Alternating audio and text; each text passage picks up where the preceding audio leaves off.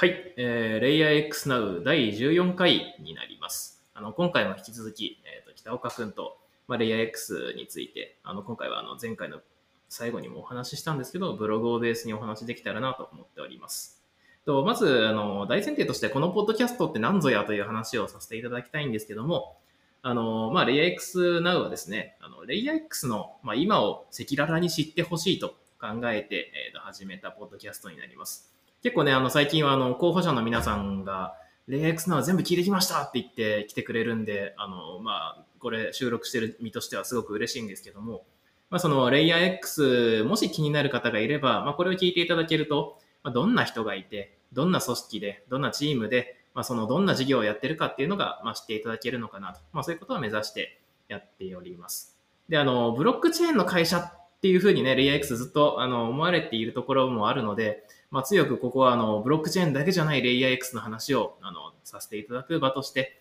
あのいろいろとあのいろんなメンバーを呼んでお話しさせていただけたらなと思っております。というわけで今回あの北岡君にまたあの再度来ていただいておりますが、よろしくお願いします。よろしくお願いします。で今回ですね、あの、新卒から見たレイヤー X ってブログ書いてたじゃないですか。はい、書きましたね。あの、まあ、ひたすらこう、ブログマラソンみたいなことを4月から、4月5月2ヶ月間やってた、はい、まあ、その一環だと思うんですけど、なんかこれ書こうと思ったのって、まずどういったきっかけだったんですか？まあ、そうですね。ちょうどあの、あの、今年大学を卒業しまして、まあ、新卒みたいな、うん、あの、肩書きを、をまあ、ゲットしたので、まあ、入社エントリーじゃないですけど、うんうんうん、まあ、2019年から在籍はしていたんですけど、まあ、改めてこう、まあ、入社エントリー的なのを、まあ、書いてみないかみたいな話をいただいて、で、それと、あと、あれですね、この一連のこう4月5月のあの技術発信とかブログいっぱい書いてるんですけど、それもともとなんかこう、ブロックチェーンだけじゃなくて、こう、いろんなことやってるよっていう意味での技術発信みたいなことも結構大きかったので、でまあ、ブロックチェーンじゃない一面ってどういうとこなんだろうみたいな、よくある勘違いってどういうとこなんだろうみたいなブロックチェーンと思われてるけど違うんだよみたいなことを、まあ、改めて入社エントリーっていうことで、まあ、僕から見ているレイヤー X みたいな、いうふうな感じで書かせていただいたっていうですね。やっぱり結構こういう視点から書くとあのいろんなところから反響もあるなと思ってるんですけどなんかその中で特に伝えてみたかったとこってどの辺だったんですか？まあそうですね。なんかブロックチェーン人材じゃないとダメですよみたいなこう印象を持たれている方が非常に多いかったので、うん、まあそうじゃないよっていうのが、えー、まあ一番と、あとはこうすごいシニアなフルスタックなメンバーじゃないと、まあ、入れないみたいな感じの印象を持たれる方もあの非常に多かったので、まあそういうわけじゃないよって若いあの人とか新卒大新卒の方とかもいっぱいいらっしゃいますし、まあいろんな人がいるよっていうことをお伝えしたかったという感じですね。うんバックグラウンドは本当多様ですよね。そうですね。本当にすごくこう、かっちりとしたところから来られてる方もいれば、はい、まあ、のぶしみたいなのもいれば、あなたどこで生きてきたんですか？みたいな。で、まあ、新卒の、はい、もうね、毎年2人ぐらいは必ずいるんで、まあ、その辺をじゃあ伝えていきたかったと。はい、そうですね。うん結構ね、まあ、あのブログ読んでて、まあ、3つの事業の説明を、まあ、いろいろ書いてくれてるわけなんですけど、はい、結構ね、レイエックスって変わってきましたね、この数年で。まあ、だいぶ変わったなっていうふうには思いますね。北岡君ほとんどね、こうレイヤー X の、まあ、歴史全部見てきてるぐらいの期間在籍してるんで。まあまあまあまあ、はい、立ち上がりの一番最初は置いといて、はい、はい、まあ、その、ね、コンサルティングになってから今に至るまで。自分の変化は見てますね。なんかこの変化ってこう北岡君から見てなんかどう思います？どう思いますっていうとすごくこうふわっとした質問なんですけど、はい、なんかこうパッと出てくるこうキーワードとかあるのかなうん、まあなんか、自然な流れと言ったらちょっとあれですけど、まあなんか、うん。まあ、自分たちがこう組織として一番こうバリューを発揮できる事業に、まあ、どんどんどんどんアジャストしていったというか、いう感じはしますね。こう、もともとコンサルっぽいことをやっていたんですけど、まあ、その中で、うん、まあ、なかなか難しい部分とかもいろいろ感じて、まあ、コンサルとかだとパートナーありきの面があったりしたので、うん、やっぱ、あのー、事業会社出身のメンバーも多かったので、まあ、自分たちでこうゴリゴリ開発して、まあ、あのフィードバックをもとにどんどんどんどん修正していくみたいなスタイルとかの方が、うん、まあ、あのやりやすかったりとか、うん。まあ、どんどんどんどん自分たちがやりやすいものにアジャストしていったのかなっていうふうにはあの思いますね。まあ、やりやすいっていう観点と多分今の話の中にはあの我々こうバリューに得って掲げてるじゃないですか、はい、あれも結構重要だったんですかね。そのお客さんのためになるみたいなキーワードは結構出てきてる気がしてて、なんかその僕らってこうまあコンサルティングやって POC まで行ってもその先に行けないケースをたくさん見てきてるからそうですたわけですよね。はい、だからそこら辺はこう、まあ、い本当に顧客のためになる取り組みとは何ぞやで、うんこう自然に変遷してきて今この3事業みたいな感じがしますよね。そうですね。うんまあ、この産業変遷、まあ、特になんかこう北岡君から見てこの3つの事業なんかその、まあ、こういうふうに変遷してきてこういう位置づけなんだよねみたいな、まあ、ブログ振り返ってちょっと改めてなんかこう3つの事業ってどんなことやってますみたいなお話してみてもらってもいいですか？そうですね。まあなんか僕がかか語るそれでもいいのかなっていうのはちょっとありますけど、まあ、まあ、それが聞きたい感じですね。そうです。はい。そう僕から見た感じだと、うーん、まあ本当に厳選されたというか、いうのもあり、なんだろうな、難しいな。まあ、ラボの取り組みは割とき既存の、えー研究開発の、まあ、割と延長に近いものが、うん。まあ、あったり、まあ、ブロックチェーンやっていく上で、やっぱ一区画って大事だよねみたいなうん。話になって、結構あの一区画技術の研究開発は、まあ、初期の頃から、えーやっていてその延長線上にあるのかなっていう認識で、まあ、今までのこうナレッジをそのままどんどんどんどん突き詰めていってるっていうのが一つラボかなっていうので、で、えー MDM の方も、まあ、割とあの金融系のあのブロックチェーン使って金融商品の取引するプラットフォームを作るみたいなのがうん。割とこう、あのスピンアウトしてジョイントベンチャーになってっていうので、まあ、割と延長線上にありつつも、まあ、ブロックチェーン使うっていうよりかは、もういろんなこう効率的じゃないところいっぱいあるのを見つけた上、見つけたので、そこをもう全部デジタルネイティブに変えていくみたいなとこを、まあ、やっている会社かなっていう。うんまあ、なので今までの延長プラス、まあ、全部カバーしていく。うんアセマネという特定の領域において、あの、デジタルにどんどん変えていくみたいなことをやっている会社で、まあ、インボイスはそうですね、結構、あの、経理周りの、まあ、効率化みたいなところを、まあ、ブロックチェーン使ってやろうみたいな、あの、まあ、アイディアベースですけど、まあ、そういった、まあ、案とかも、あの、昔ちょっとあったりして、いろいろこう、あの、試行錯誤みたいなした、まあ、今のインボイスのプロダクトとはちょっと違ったりはすると思うんですけど、まあ、経理周りみたいなとこは、まあ、あの、なんか、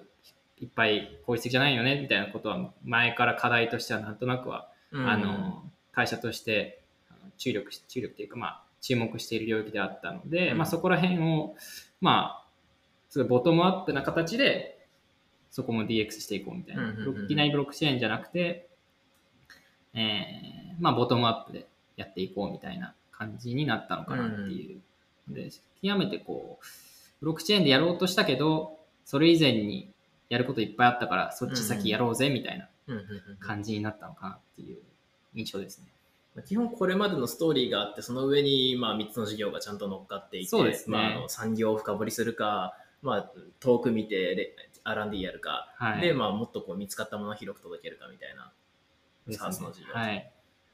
まあ、それ聞いてるとなんか今レイヤー X インボイスが中心にはなってるんですけどなんかこう今後インボイスに閉じないような世界になっていきそうですねそうですそのね。請求書処理というか、まあ、もっともっと、あの、領域を広げていきたいなっていうふうには思いますよね。ワークフローとかねできる過程見てると頭おかしいなと思いましたね スピード感がすごいですからね。そうそうそうそうはいスピード感すごいんですけどね、なんかこう顧客満足度も社内満足度もすごいなと思って。そうですね。やっぱなんか、お客さんにのヒアリングに対して忠実にこう、開発してるのが、まあ、そういう結果に紐づいてるのかなっていうのはすごく感じますね。なるほど。やっぱそこのこう丁寧なヒアリングっていうのはこのチームの強みの一つなんですかね。そうですね。あとはまあ開発する上で、なんかそれ、お客さんのこう UX 改善につながるんだっけみたいな。なんか、そういう視点を常にこう、まあ、モサさんとかも、あの、うんタスクの優先順位の相談とかするときに、この優先順位だとお客さんにのこう体体験どれぐらい上がるんだっけみたいなことを、うんまあ、あの、すごい批判的な視線視点っていうか、うんまあなんか常にそういう目線を持ってるっていうのも、あのまあ向上につながってるかなっていうふうに思います。あのモサのあのすごいシビアな目線すごいいいですよね。はい。はい、誰にも絶対忖度しないので。そうですねはい僕もちょいちょいこう学ばされてます。はいうん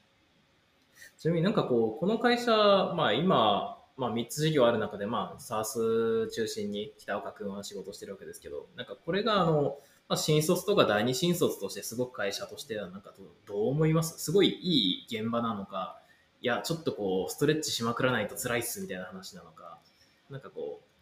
う、もし今ここに悩んでる人がいたらどう答えるか。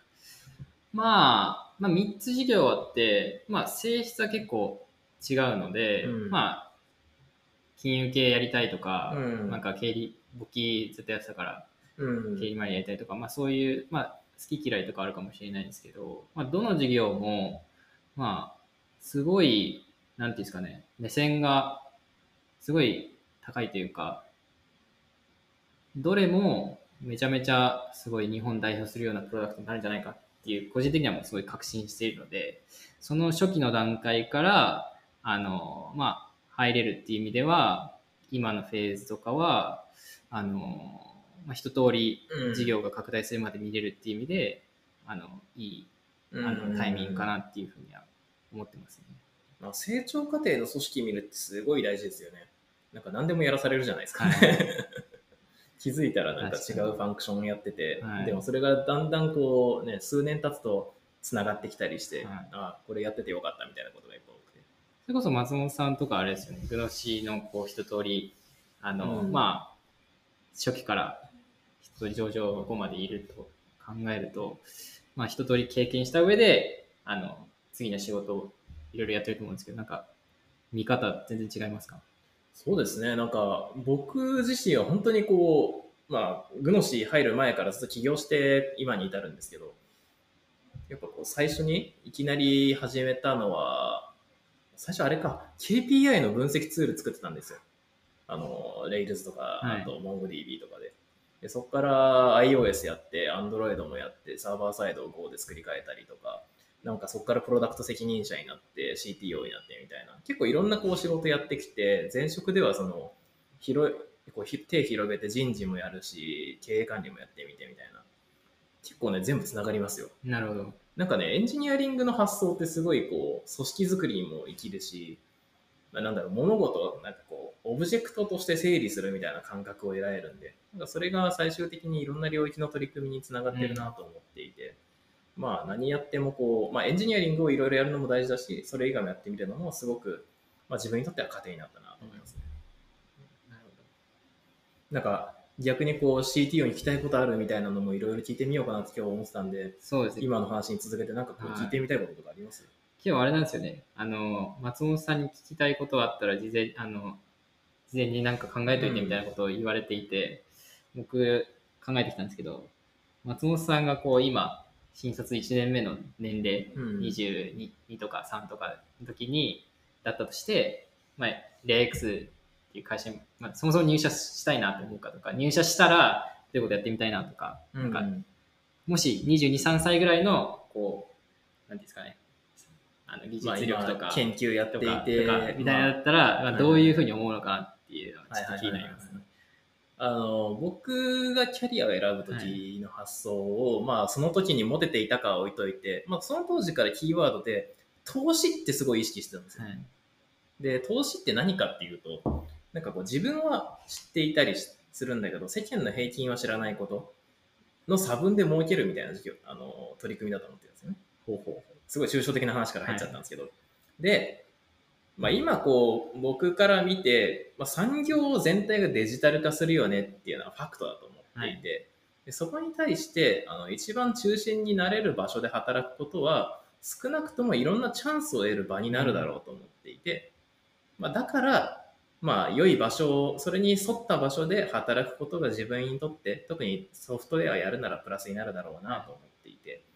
でそういう観点で僕はレイヤー X はすごいいい場所なんじゃないかなと思っていて、まあ、まず何も知らなくても多分あのチョイスの一つに必ず挙げてるはずだと思います。はいはいはい。今記憶喪失になった22歳。やっぱりそのね産業が大きく動くところでお金がいっぱい動いてでいろんな仕事が生まれてでその中でチャンスがあるわけですよでね北岡君も今そうやってブロックチェーンやったり OCR やったりみたいなところができ、あって。でなので僕はそういう観点でまず多分レイヤー X は、まあ、まずチョイスにあげるよね。でその中で多分インターンしてみて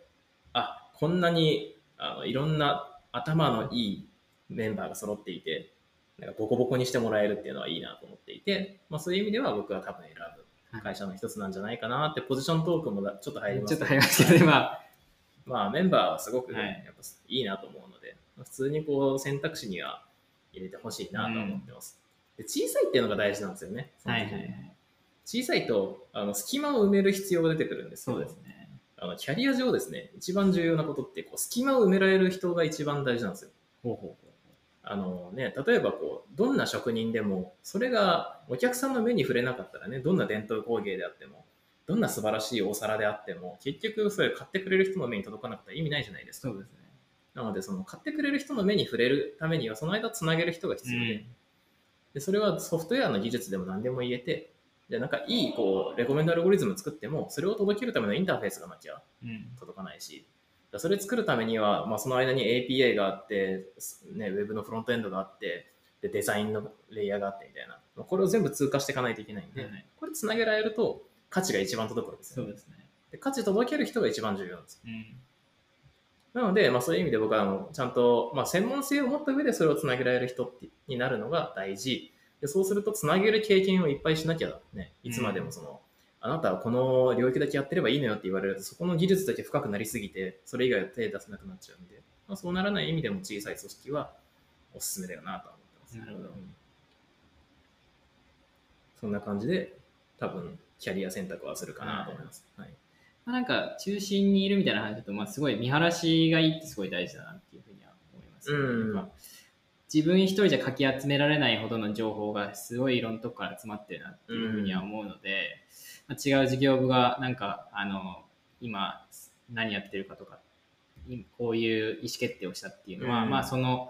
まあ、領域で、まあ、こういうことが起きてるんだなっていうのをこういち早くキャッチアップできるみたいな意味でもすごく、あのなんていうんですかね。知識量知識量というか情報量がすごいですよね。毎週共有される、そうですね、はい。あの。社外の情報も含めて多いですよね。そうですね。そういう意味で面白いなっていうふうには思いますラボの情報収集力すごいですよね。すごいですね、うん。スラックのあの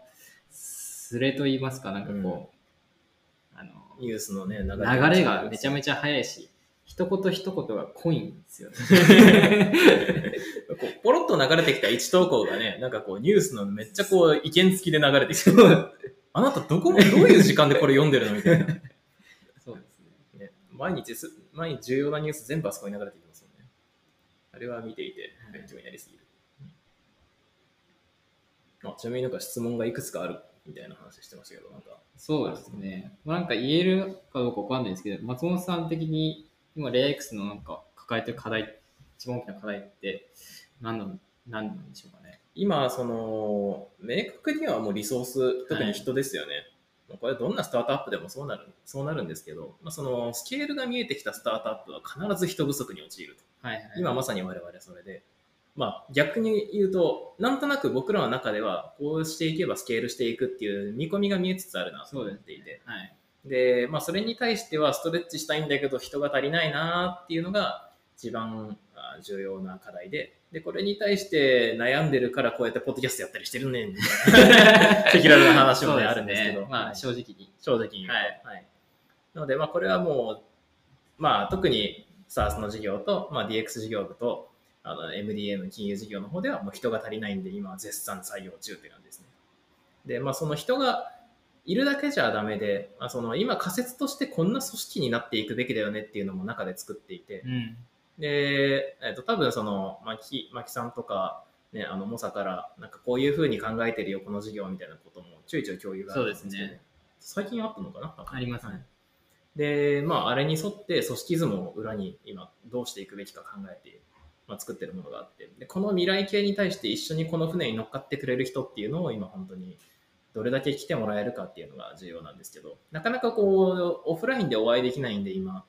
そこがもどかしいところですね。はいはいはいなんかオフラインで会うといろいろ伝えられることいっぱいあるんですけど、どうしてもね、ズーム越しのイベントとかだと、みんなこう聞いてはくれるけど、終わったらシュッといなくなっちゃうんで、寂しいな。はは確かに。まあ、ここら辺が今の一つの課題ですね。ウェットに行きたいところが。そう、この会社ね、面白いのはウェットなんですよね、すごいめっちゃウェットっすよね、みんな。まあ、ドライだけどウェットみたいな感じでそうそうそう。なんかこう、めちゃくちゃサクサク仕事はしてく、うおーとかそんな感じでもないと部分多いんだけど、なんだかんだみんなこうすごいエモーションを大事にしてる。そうですよね。うんなんかみんなでサウナ行こうとか言ってたり、そういうオフの楽しみもありますしね。はい。うんなるほどです。そしてね、あっという間に時間経っちゃうんですけど、なんかこう、まあ、最後になんか話しておきたいこととかあります？そうですね。まあ、まあ、人に来てほしいなっていう。本当切実ですね。切実なんですよね。まあでも僕ねはい、うん思いますねこまあ、これまでの流れの中でいろんな事業が立ち上がってきて、まあ、今本当スケールの目が、目じゃねえな、まだ種だな。種が見えてきたぐらいなんでね。なんかこれを一緒に育てていくと、あの皆さんのキャリアにとっても絶対プラスにしたいなと思うし、まあ、プラスにできる人を僕もあの面接の中で選別させていただくので、あのお互いマッチすると思ったらぜひ来ていただけたら嬉しいなと思ってます。まだまだ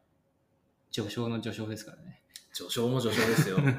まだあの本だ、これが200ページぐらいの本だとしたら、まだね、15ページ目ぐらいみたいな感じですからね。前書き終わって、第1章がちょっと始まってるみたいな感じですからね。頑張っていきましょう。はい。はい。というわけで、あの、LayX Now 第14回はこの辺で締めさせていただこうかなと思います。北岡君ありがとうございました。ありがとうございました。